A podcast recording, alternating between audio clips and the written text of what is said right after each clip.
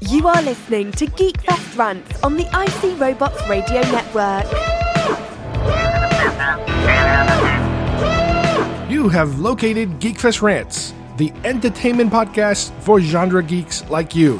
Shall we play a game? Covering the world of vintage and current film and television since 2010. Game over, man. Game over. Featuring in depth conversations on sci fi, horror, fantasy, comics, toys, and conventions. So say we all. So say we all. And now sit back, relax, and enjoy today's show.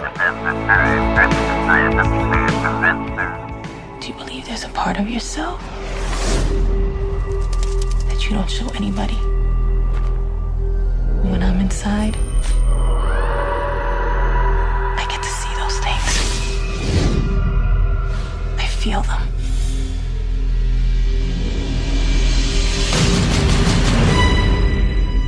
These girls were kidnapped, tortured, and murdered. Our killer is a white male, about 30 years old. Carl Rudolph Stargher. Squad's had the house under surveillance for about 20 minutes.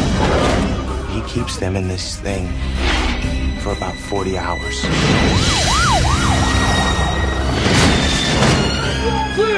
And after 40 hours, the water starts. And it doesn't stop. There is a girl that is missing. Her name is Julia Hickson. He is the only one that knows where she is. If he was conscious, do you think that he would tell you where she is? Are you sure? I'm sure. You bring in this monster, and you're asking her to go into that mine.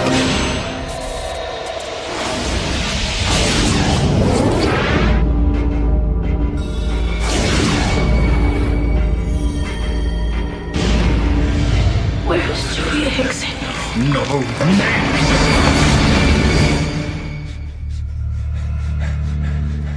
gone very deep into his world. So she's made contact.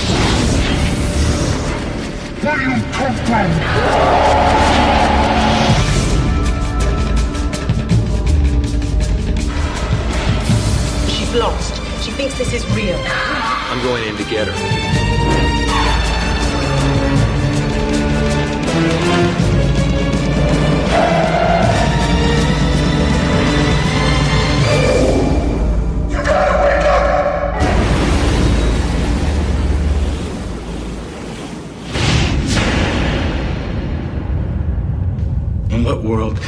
Live in?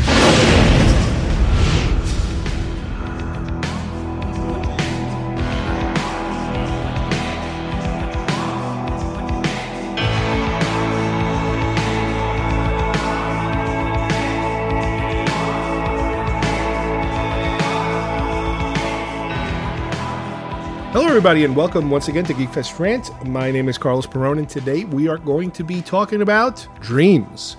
Specifically, films that have to do with being able to control your dreams. We are going to talk about some recent movies and some not so recent movies, and specifically one movie that I bet you a lot of people have never seen before. The granddaddy of the probably the best ones so far is Inception, you know, Christopher Nolan's Inception.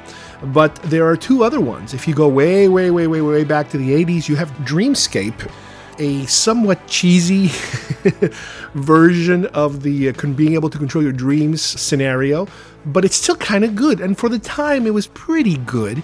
And then we're going to talk about The Cell. Again, this not very well known crime thriller that once again has this connection about being able to go into people's dreams and control them. Recently watched this one and it's just as good or even better. It's a very underappreciated artsy kind of film in my opinion. Then we're going to switch gears when we talk about our collectibles and we're going to be dealing with Force Friday that recently just happened. Again, this is the time where they unleashed all these new Star Wars toys because of the upcoming film. You know, we have The Last Jedi coming up at the end of the year. And what they've been doing lately is they've been having the Force Fridays take place in September to kind of give you a peek kind of of what's coming, you know, from that particular line. Now, don't get me wrong, we still have more coming, you know, probably in November, right before Christmas, because, you know, they, they always like to do another big pre Christmas push, you know, of toys. But let's go over, you know, the type of stuff that's out there right now that we've been kind of hunting through all these different stores and our successes and our failures of what we found. So it's a it's a pretty good uh, amount of stuff uh, that I've seen uh, so far. So let's get started with our dream control segment. What did I teach you? You are the Duke of New York. You're a number one. You will not laugh. You will not cry. You will learn by the numbers. I will teach you. Can you dig it? Open the pod bay doors, Hal. I'm sorry, Dave. I'm afraid I can't do that. That spawn of Satan. oh, really? The Force will be with you always. For today's film segment, we are going to examine a certain genre, if you will. It's a very small genre of filmmaking. And what I'm talking about is a specific theme, and that is being able to control your dreams. Films that deal with characters that have the ability to control not only their dreams, but other people's dreams. Now, the way that I'm approaching the subject is more from a science fiction kind of scientific angle. In other words, there are many films that could kind of hop in and out of this subject, of this genre. For example, the most obvious is Nightmare on Elm Street. With that type of a film, you're more in the horror genre. And the science, if you will, of how the character is able to tap into other people's dreams is basically supernatural in terms of it just happens. You don't really need an explanation. You just know that this particular bad guy has that particular power and he will, you know, wreak havoc on everybody uh, based on that power. The ones that I'm talking about are more the scientific ones. And there's three films we're going to be talking about today, and that is one of them is The Cell, the other one is Dreamscape, and the other one is Inception. All these films came out pretty much, you know, wide apart from each other. Dreamscape came out in 1984. The Cell came out in 2000 and Inception in 2010. These are technically very different films in terms of the, you know, the the style and the manner in they were done. You know, completely different directors with completely different perspectives of it. But the cool thing about these three films is that they all use some kind of science. They do back up their their story with some kind of a scientific reason for it happening. The first one I'm going to talk about is I'm going to hit the middle one, the cell. And the reason was recently I, I've been showing my son, you know, a lot of different types of movies. And uh, to me, The Cell was a movie that came out definitely way after Silence of the Lambs, but it does seem to have, to me at least, a sense of artistic and just dread in terms of your bad guy, your serial killer bad guy. That reminded me a lot of Silence of the Lambs, the art direction, the, the way that things are done. Granted, this film is way, way, way, way, way more artistically driven than Silence of the Lambs, but there was some kind of connection that I somehow made uh, with that movie. Now, The Cell, uh, if you guys don't remember, or if you haven't seen it, and again, we're going to do spoilers plenty uh, on this segment, is a kind of like a psychological thriller, if you will. And what's cool about it is that you don't understand the connections until you're like maybe a quarter into the film. You know, you have to be a little bit into it to realize where the connection is between these two different stories that are being told. On one hand, you're being told a story about a woman who's doing what appears to be uh, medical work having to do with dreams. This little boy is having these horrible dreams, and she's been kind of treating him, you know, apparently for a long time.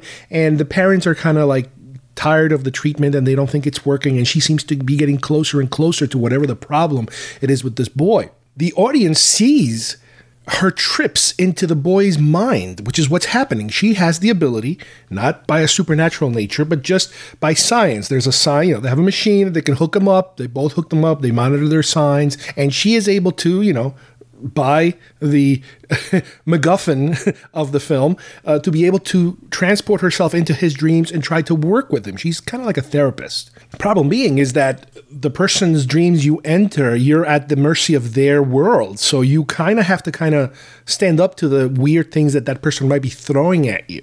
In this case, it's a child, so it's not really that crazy bad. So we kind of get to know her and her problems with, you know, the parents don't want to keep going and she's getting upset and you know the research team once you know is, is behind her, but you know at the same time they're kind of losing faith. You know the, the, the parents are losing faith in her, and then you're being told at the same time another story of this guy who is basically a serial killer.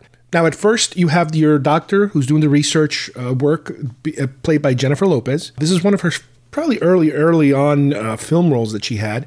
And the serial killer is played by Vincent D'Onofrio, who's, again, one of my favorite actors. He is just a, a man man in terms of the type of roles he plays and how he gets into these roles. This one is probably one of his top five, I would say. You know, you have your your Private Pyle from Full Metal Jacket. The Kingpin in Daredevil, he's awesome. This movie, he's great at it. He's done some bad roles too. Don't get me wrong. He kind of he kind of phones it in every now and then, but these are some of the best ones. And here he plays a serial killer who's has a history of of being abused as a child and mainly because of his upbringing and and because of his abuse you know from his father he now is a full-blown serial killer. And he just plays it so creepily weird. But we only get to see him as he is capturing and doing these weird, weird, weird things with these women that he's capturing and eventually killing. So we also have Vince Vaughn as the lead cop investigator who's chasing this guy, and Jake Weber, who's been in just about every other television show and a couple of movies here or there as his kind of like his sidekick tracking this killer. So they get to a point in the movie, and again, this is kind of like you're watching two stories at the same time you get to the point in the movie where they seem to have enough clues as to where this guy is going and where he's going to be next and where they're going to get him and they realize and they find it and because of some uh, hair that they find that is belongs to his dog and the dog is so rare because he's kind of like an albino shepherd or something like that they figure out where he is and they come and get him. But the guy, uh, as he's going through these uh, murders, he's also having these seizures. He's having some kind of brain problems and he's taking these pills.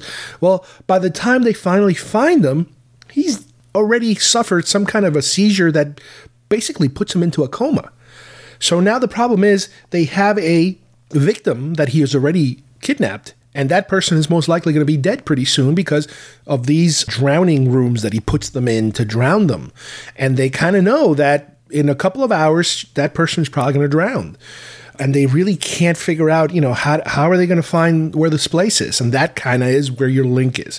A doctor suggests, hey, why don't you go talk to this lady in this special, you know, division? They're doing some research having to do with, you know, dreams and that sort of thing. And, you know, they're completely out of answer. So they just go to her and they say, you know what, let's give this a shot. And they all agree to do it.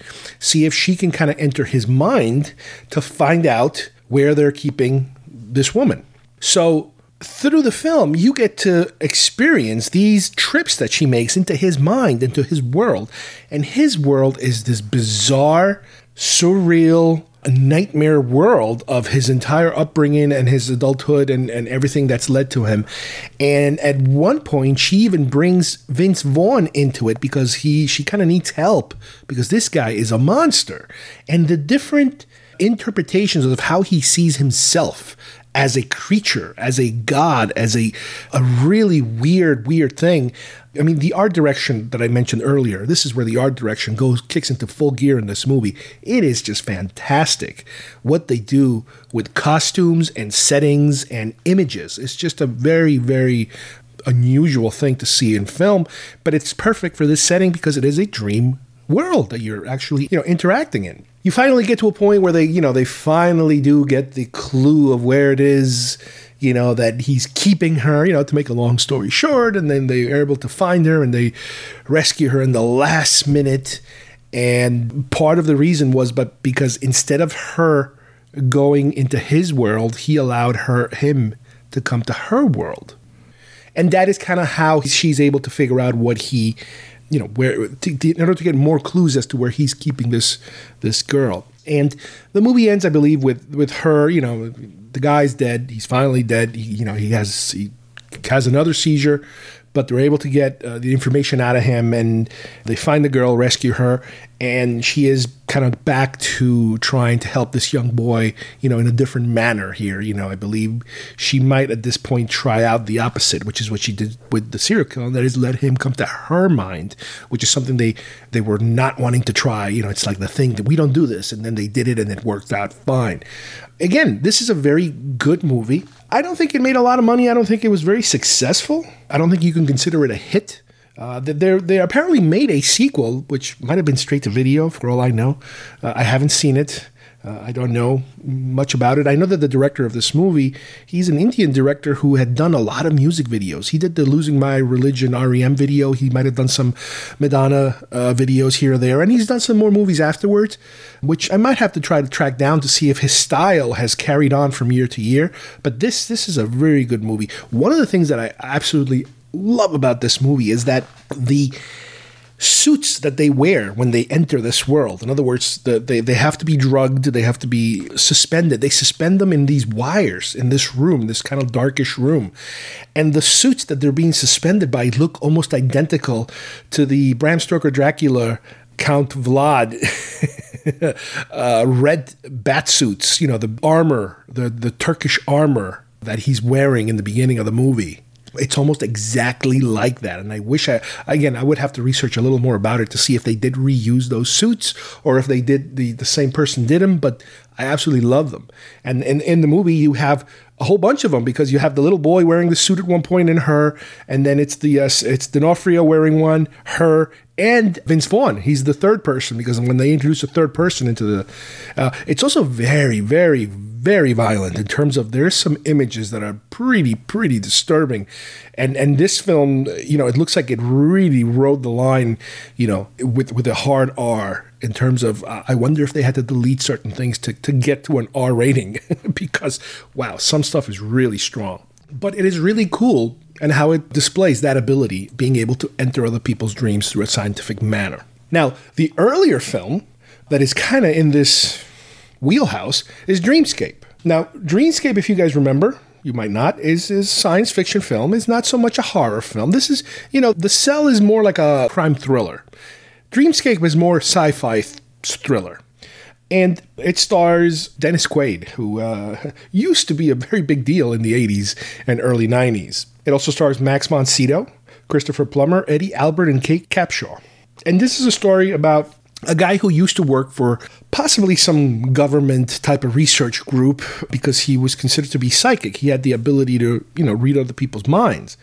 But for whatever reasons, he kind of left the group and then went on his own and he started uh, using his powers to kind of gamble and got involved with the mob, owes them money. The mob is chasing him around because they want him to use them, you know, to, so he can make money for them. And he is kind of recruited once again by that previous group because you know they, they they have a project for him they want to be involved in what's apparently happening is that the you know the president of the United States is having these bad really bad bad apocalyptic dreams about the uh, you know nuclear war and this and that. So they're trying to treat him for that problem and they can't really figure out how to how to help him and they want to bring him to this research group to see if they can help him because they've been doing work with dreams you know being able to affect people's dreams to you know maybe cure them of something problem is that in this film you have uh, another sinister governmental group that is thinking of assassinating the president and they want to do it through a dream. And the way that they're planning on doing it is by having another so-called psychic or another person that has similar abilities including being able to enter somebody's dreams now, in this particular case, even though you're dealing in a scientific realm, they're able to kind of do it uh, without too much gear, if you think about it, in this particular case. The guy can kind of sit next to him and kind of enter the person's mind and enter the person's dream without being plugged into any specific machine or anything like that, even though you do have a scientific background monitoring all this happening. Now, what's cool is that uh, what they do is that the way that they kind of trick uh, or, or entice uh, Dennis Quaid's character into coming to the group and helping them out is because they says, well, if you're not going to do it, we're going to use so and so, and so and so, which is the the the thug, the crazy psychotic thug that the bad guy has working for him, is played by David Patrick Kelly. David Patrick Kelly has played a bad guy for a lot of movies in the 80s, and the most probably recognizable role that he had was he was the lead bad guy in the Warriors. He was the you know the Warriors come out and play. Hey, that guy, that's him. So he plays the the other guy who has the same similar abilities, and he is very very uh, violent and aggressive when he enters people's dreams. At, at a certain point, it, it turns into kind of like a, okay, they're inside the president's dreams, who's played by Eddie Albert, and they're kind of chasing the bad guy around, and the bad guy's trying to kill the president, and the bad guy's trying to kill the good guys, and blah blah blah blah blah. Anyway, the whole thing ends with they finally get ready. They kill the bad guy, they capture the guy in charge. The president's okay, and you know the love interest, Kate Capshaw, she you know she kind of falls in love with him, I guess, and that sort of thing. It's very 80s the movie. It's it's it's very dated but it does have that special you know dream quality about it where they are capable of entering a person's dreams and interacting with the imaginary things that are happening in the dream. The special effects are also a little dated. You know this is a lot of uh, you know matte paintings and blue screen work, uh, stop motion work. You know, it's whatever was around in the 80s. So it's not that great in terms of how good it looks, uh, but it is a good entry into this sort of a movie. Uh, what's also interesting about this movie is that it is the second film to have a PG 13 rating. Previous to this film, Red Dawn had gotten the first one. John Milius' Red Dawn. This is the second one. And if you guys again, if you're old enough and remember or care, uh, the reason why PG 13 came about was because movies like Indiana Jones and the Temple of Doom and Gremlins, who were released as PG films, there was some kind of blowback because there were some violent scenes that people were a little rattled by. And Spielberg, you know, he kind of campaigned to have uh, the MPAA create a new rating to kind of help the audience out and to be able to categorize these films, you know, without necessarily turning them into R-rated films, you know, because you turn them R-rated, you're going to get less of an audience than it is if it is PG. So they created this PG-13, and like I said, this is the second film to carry the PG-13 rating. Another thing that's uh, notable about this film, and this is something since I've been doing these segments uh, recently about posters, this isn't a poster I'm going to own. I'm not that crazy about it. But if you look at the poster, for Dreamscape. It looks like a Raiders of the Lost Ark movie. they were trying so hard to tie it to some kind of an actiony adventure thing, and it's not action adventure. It's sci-fi crime thriller, somewhat of an adventure. but you can, it's so funny how they try so hard with the poster to, to make it look like something it's really not. But I do recommend again, if you're into these type of movies, this is another one that you got to watch. Uh, like I said before, there's so many other movies that deal with dreams, what dreams may come, The Matrix, you know, this this alternate worlds, alternate reality type of scenarios. But these three films that we're talking about today are all linked by a very heavy, heavy, heavy technical sci-fi world. Now, the last one I'm going to talk about is Inception, which is probably the best of all of these films. It is a landmark for Christopher Nolan. You know, I'm a huge fan of Nolan, all the way back to Memento, which I still think it's just one of my top.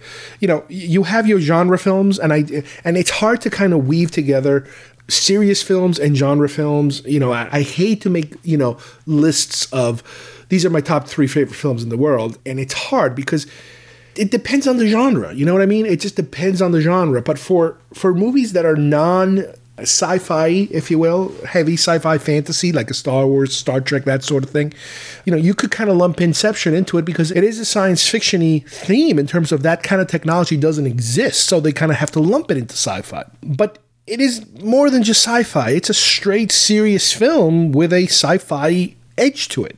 With Inception, you're dealing with a group now, a private group of people, which is apparently in the, you know in, in this particular year that they're dealing with, it is perfectly legal to hire these people for a corporate security by being able to protect yourself from other people who are doing this to you uh, by you doing it to them before they do it to you and that kind of thing.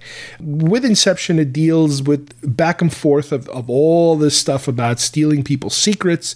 And there's a backstory having to do with somebody who died in the middle of this whole procedure of being able to tap into somebody's uh, dreams. And here you're also dealing with, you know, theft, being able to steal people's uh, secret codes and secret information, you know, through their dreams. And I'm not going to get deep into Inception in terms of the, the, the plot because it is a hard movie to kind of follow in terms of Inception is not a passive film. You want to see passive, you go see any Marvel film. Marvel films are popcorn films. You're there, just enjoy it and just let it kind of blanket you over with sensory overload. Inception and many of uh, Nolan's films, you have to invest your brain into these things because you're having a lot of times you're being told a story uh, out of order in different time sequences, and you have to kind of place things together as to where they fit. Inception had um, a lot of super talented actors. Some of them established already, some of them starting to peak at that time. Obviously, Leonardo DiCaprio, you know, he was a megastar already, and he was just became even bigger Ellen Page was kind of uh, up and coming, and she was, you know, this gave her a boost. Uh, Joseph Gordon Levitt, this put him on the map even more than before. Tom Hardy. Tom Hardy gets a huge boost here. He gets catapulted from kind of like a background player or a background actor, a forgettable actor, into a into a, a leading man. After this, he started to get leading roles uh, Cillian Murphy, another one of my favorite. Tom Berenger has a kind of like a cameo, a short role, which is kind of weird watching him return to, to films, you know, in, you know, big important films. Uh, Michael Caine, who seems to be uh, Nolan's uh, uh, ingenue, he's in every one of his, uh, mostly every one of his films nowadays. The music was unbelievable. Hans Zimmer did a, a, tremendous job in this movie. The special effects are just ridiculous. The way that they manipulate scenery, cities, hotel rooms, houses, they just fold things and twist them and turn them, and people are able to interact within them. And like I said, it's a smart story. You know, all these twists and turns, all these capers that they go through. It's almost like a Mission Impossible type of scenarios where they have to stage certain things so they can enter other people's mind. And the adventures that they're having in people's minds are incredible. They're so well uh, shot and so action packed. And because it's a dream, you are able to do things you're never going to be doing in real life. And again, Inception is the high benchmark, not only for the theme, not only for the, the, the specific theme of movies that have to do with being able to enter people's dreams, but just the craftsmanship that this movie contains it just completely blows you away. I love these type of films. I always look forward to nolan films christopher nolan films. Memento like i said before is one of my favorite overall films. If you want to put him in the category of serious films like i was trying to say earlier it's probably one of my top five. It's not a passive movie. You have to think. And memento messes with your mind so much because you're trying to figure things out. The whole movie's being told in reverse. And even this movie, you're you're being told through several flashbacks here or there, uh, and you're trying to figure out, well, did this happen first or did that happen first? And what exactly happened? Because as the movie progresses, you're learning, you know, the the the what is it about DiCaprio's character that what is that thing that's haunting him? That that something happened to his his love interest a, a while back that completely screwed him up. And you kind of get to learn that throughout as you progress throughout the movie. So there you have three films you could watch. You might have seen some of them already. You there might be one or two there that are completely brand new to you. Like I said before, there are many, many other films that kind of go into the realm of dreaming. It's just that a lot of times it's more supernatural. The act of entering the dream and being able to interact within that dream is not so much the lead of the story. You, you know, you have a movie like The Matrix, which involves not so much dreaming, but being in a induced coma that enslaves mankind basically to be able to become docile and do whatever it is that these machines want you to do. That's heavy, heavy sci fi, like way heavy sci fi. These are a little more where you could kind of say, well, yeah, this could be scientifically possible in you know X amount of years. You know, you could kind of get into that point, as opposed to like I said before, with like like Nightmare on Elm Street and some of these other horror films where you know the bad guy knows your dreams or is able to enter your mind and mess with you. Okay, that's a little way way out there because they do uh, take a different route to where you're going. All these films obviously are available on video. Uh, I'm sure Netflix has a couple of them. So yeah, give them a try. I'm pretty sure you won't be disappointed. You can collect them all. You are a toy! Batteries not included. Just get those wonderful toys. Details on specially marked packages at participating stores. Is that the Six Million Dollar Man's boss? It's Oscar Goldman. Why do you have that? That's worth a lot of money. That's much more valuable than Steve Austin. Action figures each sold separately. Hi, I'm Chucky, and I'm your friend to the end. Some assembly required. All your favorite Star Wars heroes and villains. I have three of each one to display, one to open, and one just in case.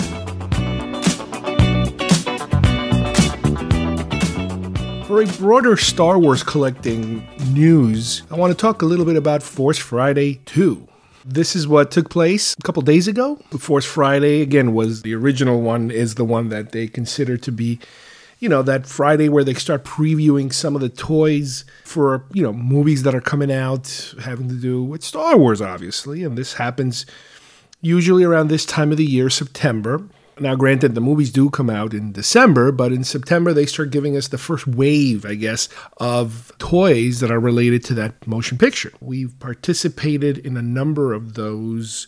Didn't do it back when the original ones took place, like I think it was around the time of Revenge of the Sith, possibly. I believe they had one of the, I think they used to call them Midnight Madnesses. I think. Could be wrong, but I think that's what they were back then. And most recently, you know, with the new Disney films, they had similar events for The Force Awakens and for Rogue One. I remember for The Force Awakens, Kyle and I went to a Toys R Us store nearby where they were having these uh, exclusive giveaways as, you know, part of the first group of people that would go in. And I remember we got some, I think it was like posters and some junk like that. Nothing too special. And it was a bit of a mad rush. You know, you go in there with everybody else and everybody's grabbing stuff left and right off the walls. And I remember I did grab a few things because, you know, when you line up at 11 o'clock at night, waiting for midnight, you don't want to come out empty handed when it's all said and done. But it was kind of wacky the way that it was done. Now, for Rogue One, they didn't go that crazy. Maybe that was more of a Midnight Madness. I don't remember for sure. But I remember for that second one, we didn't do the the lineup outside Toys R Us version of this. What we did was we went to our local Walmart that's only five minutes away at midnight, and there was obviously nobody lining up because it's a 24 hour Walmart. So we just walked in there with the with the famous, you know, nighttime Walmart crew of people that visit that store at midnight, which is a show on itself, just the the midnight uh, Walmart people. But we just went to the aisle and there had some Rogue One stuff. Not a lot, but a couple of things. And we grabbed a few things. No big deal.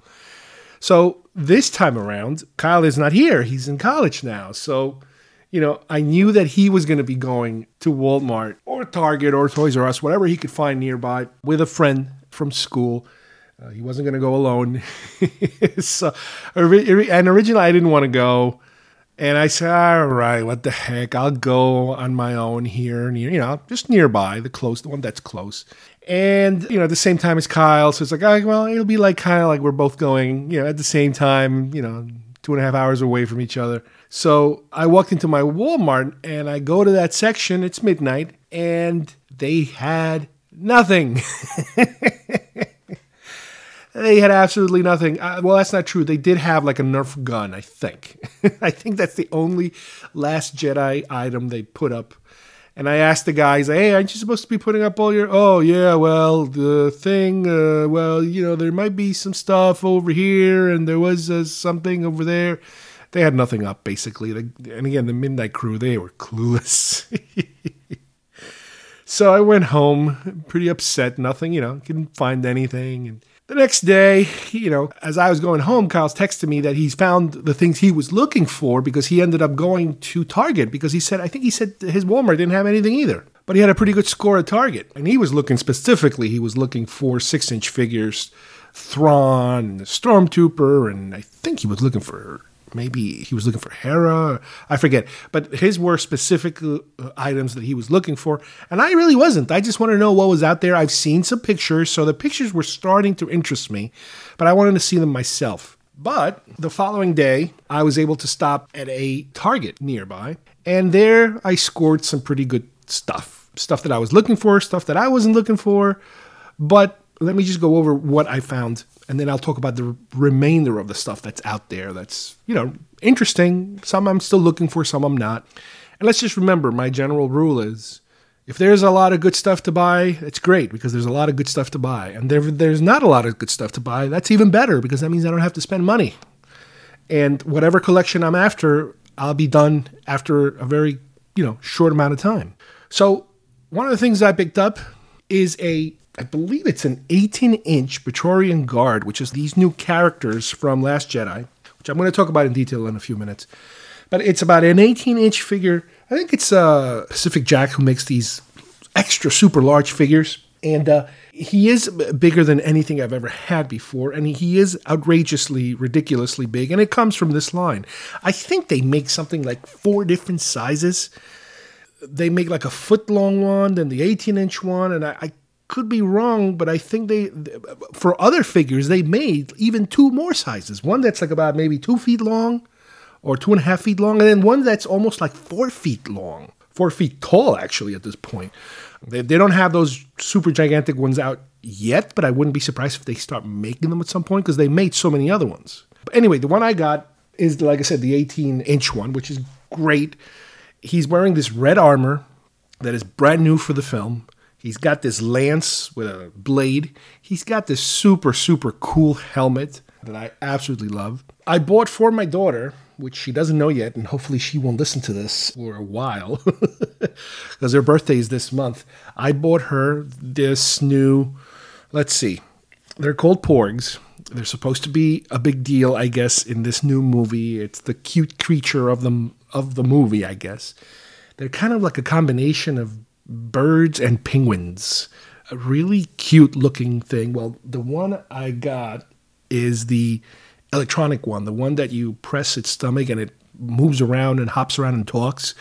I got her that one. That's about, I don't know, maybe about eight inches tall. Then I got her a stuffed one that's about a foot tall, which I guess maybe that's the real size it's supposed to be.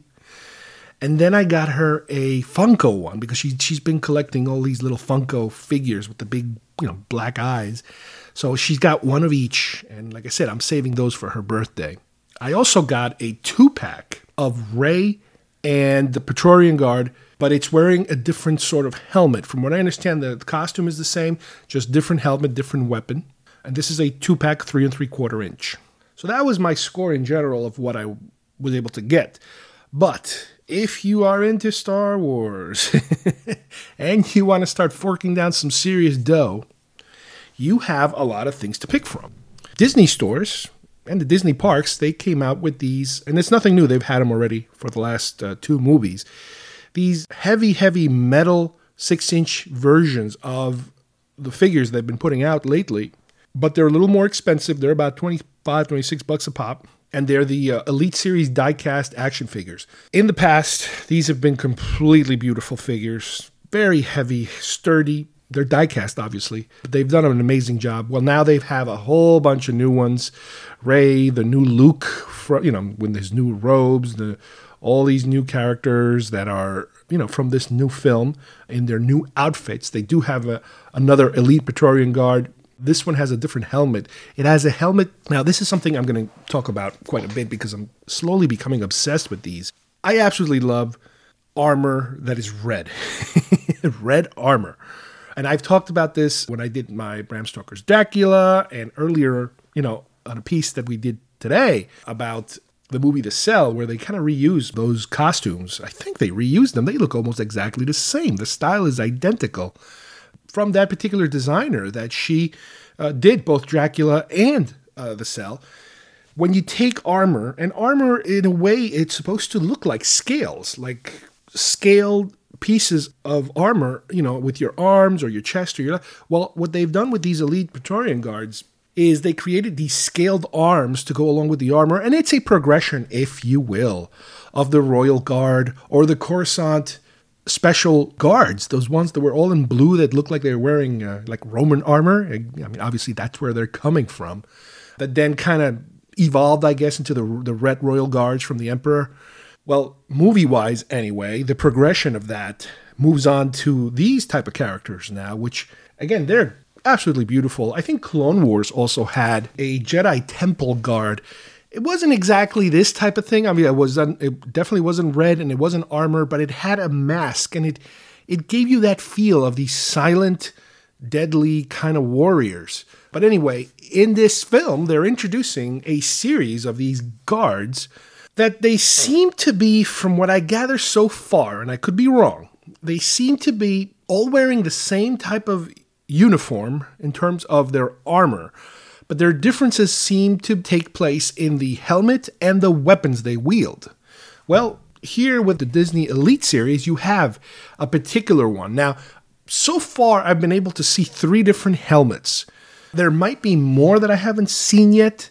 And, you know, once the movie comes out or we're getting closer to the movie, we'll be able to see the differences. But there seems to be three different versions. The first version is the one that I got as the large figure, and I'm going to call that the flat solid helmet, which is a very solid helmet, slight little overlap between the cap part of the helmet and the visor part of the helmet, kind of like I would call it an eagle looking when it looks straight onto you. Okay, that's a, that's the standard one. Then you have one that seems to have an, uh, that faceplate just like the other one, eh, but the cap version is much bigger. It way, way overlaps down into, you know, the head structure. That one is the one that I got as a two pack, three and three quarter with Rey. Then apparently there's a third version floating around that I have to pinpoint exactly in what manner is going to be sold. I already seen it as a special. Uh, I think it's a Bandai toy, so it's something coming from Japan, not your standard type of collecting item that I'm used to dealing with. But the helmet is almost a reverse in terms of the cap is a normal size cap, let's say, of the helmet, but the faceplate seems to be slightly higher than the cap, giving it a slight underbite, if you will. if the one I have has an overbite, the one I'm talking about has an underbite. So it seems to have almost like a reverse hook taking place with the helmet. Again, I absolutely love that. It's so different. And they have all different types of weapons. So it's it's almost i think very also martial arts in terms of all these different blade and pikes and whips. You know futuristic obviously you know sci-fi star warsy type of stuff. But that's another one they have. There's a what they call the first order executioner trooper or the judicial trooper. And it's supposed to be i guess a trooper whose specialty is executing other troopers, possibly. That's what I'm kind of hearing. And he has this, what it basically amounts to an electronic axe, let's say, because it's a staff that he's holding with two sections. And then when he activates it, I guess there's like an like a lightningy type of electric part that completes the circle and becomes like an axe. And I guess that can go through armor or something. I don't know. But that's I think I think that's the direction we're heading. Uh, now, these are all, like I said, these are the diecast ones, which means that sooner or later, whatever you see in the diecast mode will come out as a six inch figure, or they, or they might be rolling them out at the same time. Very dangerous thing to collect because, as you guys remember, if you think of the six inch line in terms of okay, you have three and three quarter, then you have six inch. Well, three and three quarter is only three and three quarter. Six inch, you have two versions the regular black series and the diecast Disney exclusive series. Regular black series, you might be paying about, I don't know, 18 to 20 bucks a pop. The Disney diecast, you're going to be paying 25, 26 bucks a pop. So those get to be a little expensive, but like I said, it is just a completely different animal. Those things just look so much better. The sculpt, the paint apps, the weathering, they are amazing what they do with these things. It's just ridiculous. Uh, well, they do have also a Chewbacca with little porgs attached to, you know, uh, next to his feet. So it comes with extra accessories. The porgs are the accessories here. There's a Finn dressed up as a First Order officer. There's a Poe Dameron in a kind of like a Han Solo ish outfit, if you will, you know, very dark palettes, jacket. You know, it's not really a uniform, it's more of a relaxed outfit. Then you have a new uh, character named Rose, who's played by an Asian actress that might be important here. I think they're introducing a new character, and she seems to come with a BB 8 as an accessory. There's a C3PO, Captain Phasma, which we've already gotten a Captain Phasma, so I don't know if they've done anything to make it any different. Uh, hard to tell. There's the Supreme Leader Snoke. Now, this is a taller than average type of figure, very thin, yellowish kind of robes, disfigured face. You know, we are, I guess, going to learn sooner or later what his deal is. They are a number of what you call the multi pack figures, similar to what I got for the two pack of Rey and the Elite Guard. Well, there's a couple of other multi packs that are Rey, Luke, uh, Rose, and a Trooper. Now, what the what you might call the gimmick of the week, they are rolling out this time around a something called a Force Link, which when you get a figure close to this force link device, the figure will talk. You know, the figure is not talking, it's the link device that talks. They've tried something like this. I remember back when the Phantom Menace came out, you would buy this separate item and it would talk to you. They're kind of doing the same thing now. It's a different type of device, but one of the features of it is that it will make your figure talk and interact with other figures and that sort of thing. So you know that is definitely not why I would buy any of these, but it's it's just another gimmick. We'll see where they go with it, or even if they continue it. You know, certain lights will light up and they'll say certain things and certain sound effects you'll hear. You know, everything specific per character. Now, these Force Link devices that you can buy separate, some of them come with figures. So it's like a combo pack. You can buy them. This way, you don't just have to buy it, you can get those figures. So there is a kit that has that that first order executioner and a Praetorian guard, which is like I hope they you know they don't make these exclusives because if you're chasing those down, it's a bit of a pain in the butt. There's a Kylo Ren Force Link starter kit also, which is a Kylo Ren and the that handheld device that you put on your hand to make it talk. Now, there's a playset for three and three quarter figures. The playset, uh, when unassembled, it looks like BB-8. When you open it up, it gives you these little settings to interact with these characters. Now, this big set, and it's expensive, it's a $200 playset. Playsets are very, very rare. They only do them once in a very long time because they usually don't end up selling. They usually end up regretting playsets. but they're doing it. This one comes with a Force Link attachment and two figures another Praetorian Guard and a Snoke. Now, I know that also the Sphero company that made the Sphero BB 8 is coming out with a BB9E, which is another BB 8 kind of character that's in the movie. That is supposed to be a bad guy droid, let's say. And that's one I also forgot to mention earlier of the ones that I got for my daughter. I got her a Funko version of that droid too. The Sphero company is also putting out an R2D2 Sphero so that you can kind of control them in the same manner that you control you know your Sphero BB-8s. So they're kind of venturing out into other shaped items, I guess. In this case, you're talking R2, so you can only kind of move him from the legs. It's not a rolling type of device like it was, you know, with these other two. Now, the big figures, the ones I was just talking about before, similar to the 18 uh, Praetorian Guard that I got, Jakks Pacific is putting out others. In that kind of size range, there's a 20 inch Rey Kylo Ren, the one I just mentioned that I have, First Order Stormtrooper, on the Lego side, they've uh, put out a couple of new ships. There's a resistance transport pod. It's a weird little ship that seems to carry a secondary compartment on the side to seems to be able to move things around. Uh, maybe this is where Finn is going to be transported somewhere because we see it in the trailer. Possibly that's what they're using. There's a bizarre looking first order walker called the First Order Heavy Scout Walker. And it's a bizarre looking vehicle for Lego because you really can't tell exactly what it looks like. It's very odd. It almost looks like a spider with its legs kind of curled up underneath. And perched on top, you have, you know, first order troopers shooting down and using cannons, almost like an ATST type of thing. But it seems to be moving on maybe eight legs or more. Uh, unusual one.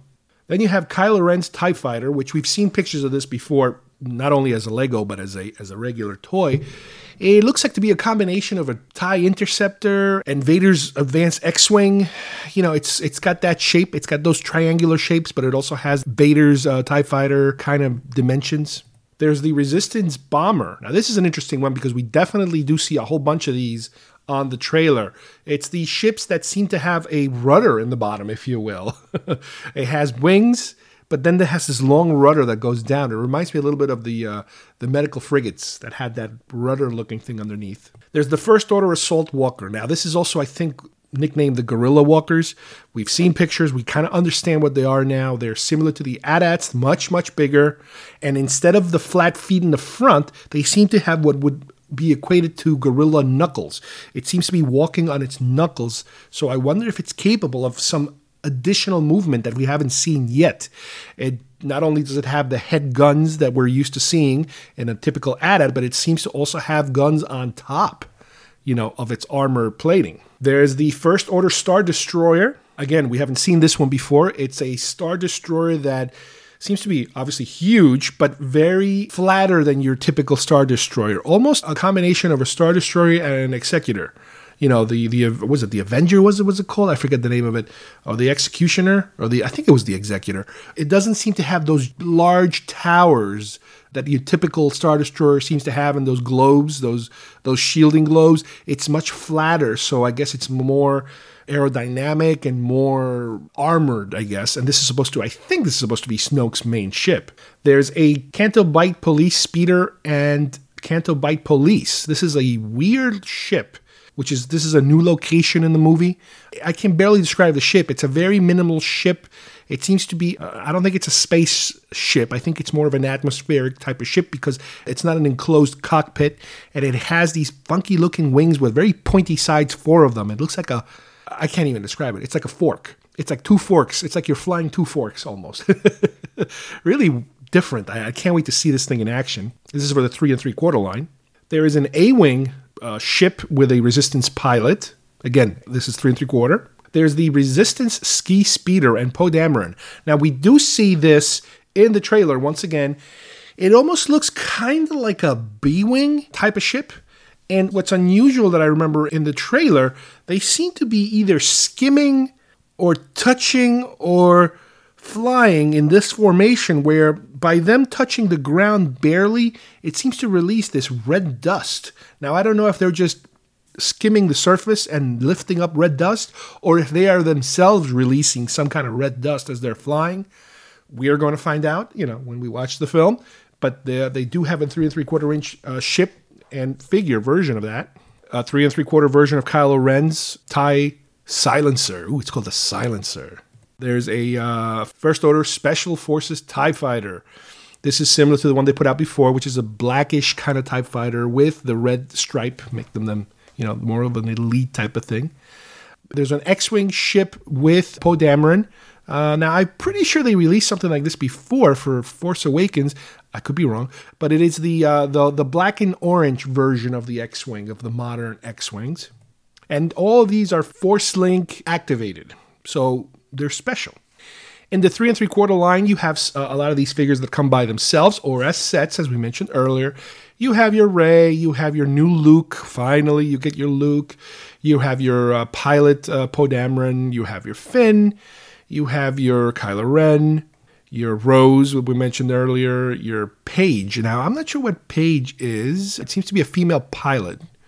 Uh, your C3PO with now he has a full golden arm. He's relinquished his red arm. Uh, your General Hux and comes with a mouse droid. That's kind of neat. Your First Order Stormtrooper. You have a three pack of Return of the Jedi with the uh, Royal Guard, Luke, and the Emperor. Now, in the six inch black series, you have a new Kylo Ren. You have Luke, brand new.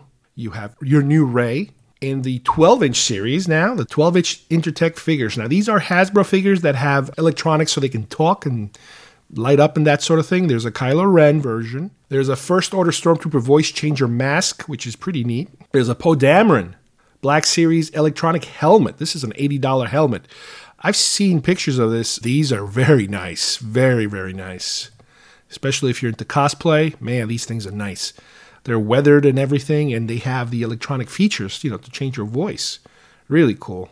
Now, Lego also has the buildable figures that I've gotten a number of them, some for me, some for Kyle. I know that Kyle uh, has gotten some Stormtrooper versions, variations on those type of figures, and I know I did the K21B because they never put out one of the size, you know, the foot long size that I was looking for, unless you have bought that special Target one, which I wasn't about to spend money on. Well, they're putting out a couple of new ones. They have a, a, a, new Rey. They have a Chewbacca for the first time. There's the Elite Praetorian Guard. Here we go again. Here's a nice one. It's, it's unfortunately it's 25 bucks. And this is the one that, uh, as I mentioned earlier, it's the one with the the overbite helmet. The one with the the cap is way extended uh, below the faceplate. Really nice looking. And these are excellent for stormtroopers because they're very robotic looking, and I love that when they do that. Now, you want to spend some serious dough on Legos, there's a $100 BB 8. My God, this thing is big, but unfortunately, that is not even the tip of the spear. In Funko World, as I mentioned earlier, there's a couple of Funkos I got for Amanda. There's also a Praetorian Guard for Funko. I don't think I'm going to be getting that one, but the, the droid that I did get, and I said before, was the BB9E. A cute little evil droid, from what I understand lots of other Funkos. Just if you can just think of a character that's coming, it's it's there. The one thing I like to mention is the Porg that I bought. There's apparently two versions of it. One of them is the Porg with the mouth closed, and the other one is the Porg with the mouth open. that looks uh, a little more threatening than the first one. They have uh, a lot of those little. I don't know if they're called titaniums, but they're the smaller ships, the ones, the little tiny ones. They're they're putting out just about every main ship. Uh, you know, that the movie came with. Now, a couple of other figure sets for three and three quarter. There's a Vader and a probe droid set. This is another one of these two packs. Uh, I'm not sure exactly how much we're dying for a probe droid. I wouldn't mind getting it, to tell you the truth, if uh, they ever put it on clearance, because I'm a little bit of a fan of the probe droid, especially since I, you know, we finally saw one uh, in propor- in real proportions when we watched uh, Rogue One. From Force Awakens, there's the uh, the Rathtar and one of the goons, the guy that comes after Solo, Solo, what are you doing? Blah blah blah blah. That guy. That's another special, you know, a creature character two pack. The other thing that uh, they just apparently released, I haven't seen any of them except for one. The Revell company, the ones that makes those models. Remember when models used to build them and color them and paint them and sand them and do all this crazy stuff to them? Well, now they are just snap assembly and they're done. And they also have electronics built into them, sound and uh, light sometimes. Well, there's four new ones for your collection, if you so desire. You have an A-Wing, you have Kylo Ren's new ship, you have this funky, weird AT-AT that I talked about earlier, this this monster-sized AT-AT with the gorilla knuckles, and another X-wing, the black and orange one from Poe. So you know, be on the lookout for those. The A-wing is the one that's exclusive to Target. So if you're looking for that, that's where you got to go. Now here's the thing: when it comes to Jakks Pacific, which is that company I told you about that does these super larger sets. Another one of these uh, 19 or 20 inch figures that I was talking about is another version of the one that I have, but again, different helmet. He has the overbite helmet and he has uh, different weapons, weapons that are blades that you can snap them separate and use one in each hand if necessary. So that would be a nice one also to find at some point. The differences between the actual figures seems to be more having to do with which weapons they come with. The overbite helmet one is the one that apparently comes with those two blades that could be separated and used. The standard one, the one that I purchased, comes with either the long blade that you have to assemble or a three bladed one where you can kind of pick from three different blades to assemble. You know, you get to select which one you want, or the single blade one, which is the one that I got. So it's it's kind of interesting how they're kind of mixing and matching a little bit. So there seems to be a, a variations on this size depending on where you buy them. Walmart, Target, Toys R Us, they will have different weapons and different helmets. So that's something to, you know, make me completely, you know, nuts trying to figure out what's what. But it happens. They do that all the time. Now, another one that I ordered, which was through Amazon, and that is another one of these Praetorian guards in the six inch uh, line, you know, just to have a slightly different one, but I have a feeling it might be almost exactly like the large one I got. There is another way that I that I got uh, something Praetorian Guard related, and that is titanium helmets. I collect the titanium helmets for a while now, and I kind of knew that we had coming a Luke Skywalker X-wing helmet along with TIE Fighter pilot helmet, you know, original trilogy. They finally announced uh, they're coming before the end of the year. They're part of this wave that, that it's coming. However, the thing we didn't know at the time was that it was going to be an exclusive GameStop item. So I ordered them uh, from GameStop, haven't arrived yet. They should be here soon.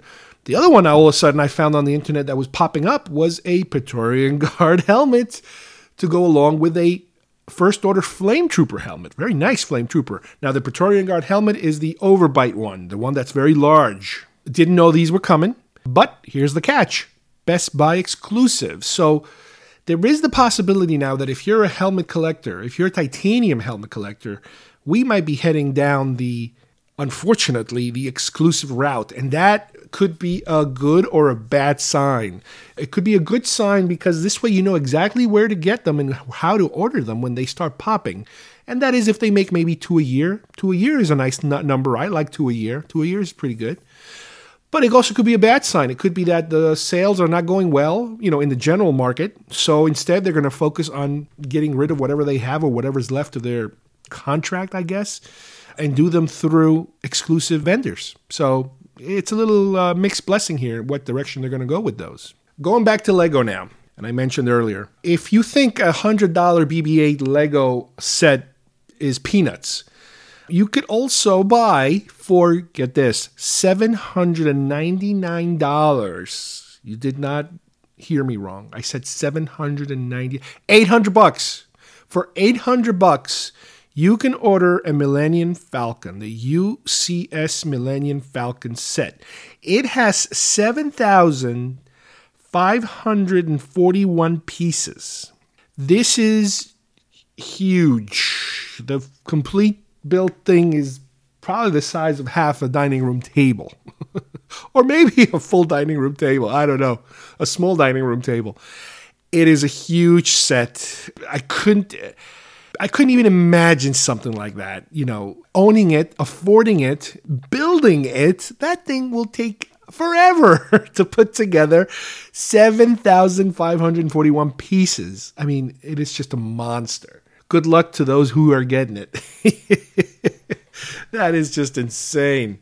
Now, another four pack that I want to talk about. It's a six inch four pack of the history, I guess, of the Royal Guards.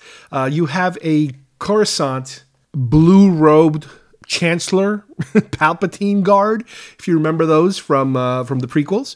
You have then your traditional red Emperor's Royal Guard.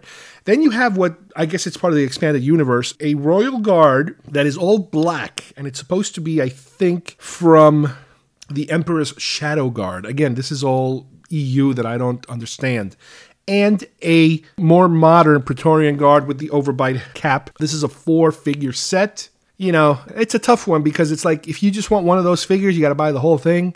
I hate it when they do that. There's an Obi Wan also sold by itself that is uh, kind of half translucent Obi Wan, so it's kind of like a ghost of Obi Wan, kind of. There's a Snoke, we talked about it earlier, that comes with, uh, I guess, some kind of throne Another cute little set that they have, and this is a Disney park exclusive. It's the Droid Factory BB Series 4 pack, and this includes BB 8, this new BB 9 something, and two other BB droids. And from what I understand, some of them are in the movie in terms of uh, some of them are Rebel versions. So we are going to be seeing more BB units in uh, in in this and future movies, I guess. Because I, I don't know, maybe the BBs are the standard droid now. The astromechs maybe are kind of not as popular as they used to be. So it's kind of nice to see the progression of the technology of droids. You know how they kind of change. You know from trilogy to trilogy. You know has ha, as models take over for older models and that sort of thing. So that's kind of cute. It is a, a theme park exclusive. The final thing I want to mention that I did see but I couldn't pick up. They're too expensive. And I know they had uh, exclusive San Diego Comic Con versions of this. Was the Luke Skywalker land speeder with the poncho Gilligan hat Luke? This is a set that uh, I remember they, they I was able to see it when I went to Celebration as a on display. It is a gorgeous six inch version of not only the Luke but the land speeder and the land speeder has so many cool little features where you can open up the hood look under the hood.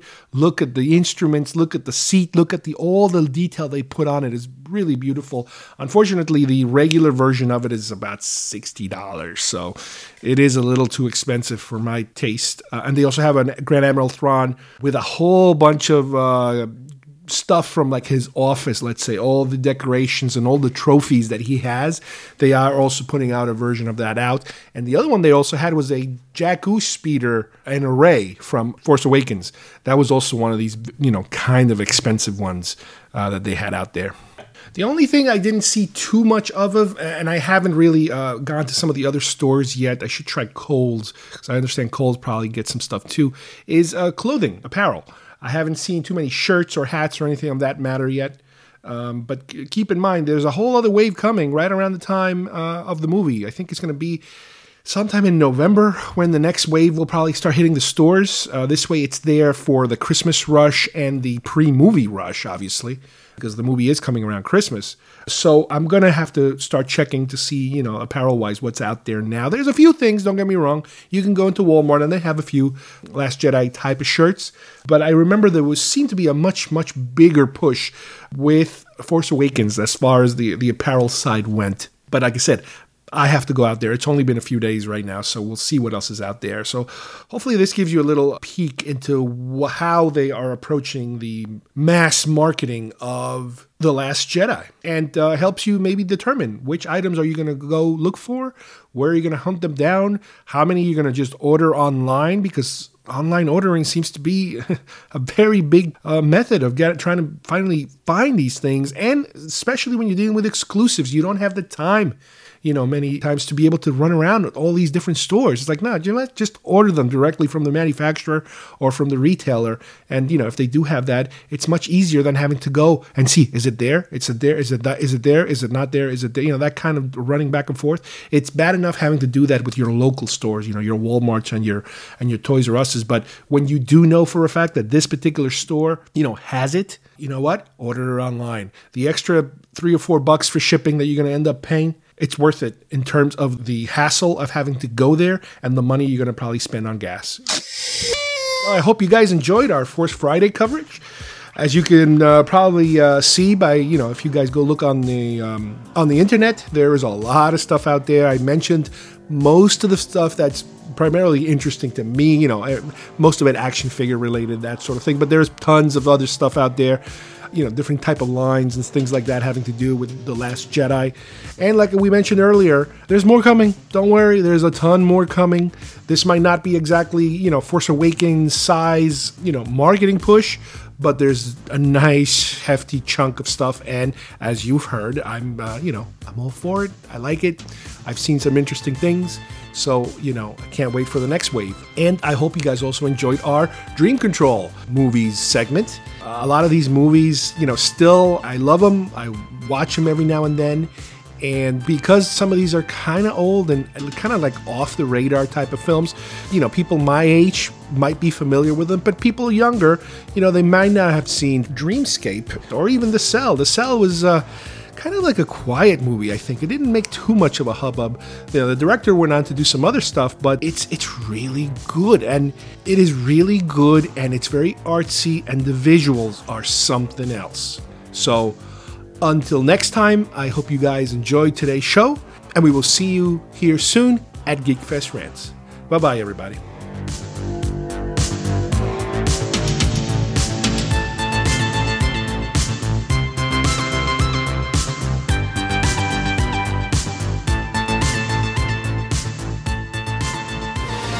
Force is in your hands like never before.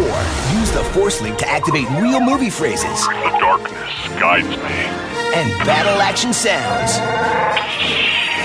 Connect to over 30 Force Link figures and power up the TIE silencer with lights and sounds. Control your epic Star Wars adventures. Now the Star Wars galaxy answers to you. Force Link Band comes with one figure. Other figures and vehicles each sold separately. Batteries not included.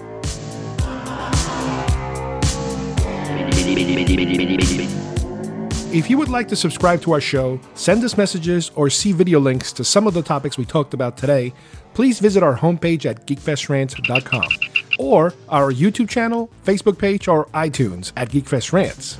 I don't know what we're yelling about! Geekfest Rants is produced by Carlos Perone, copyright 2017.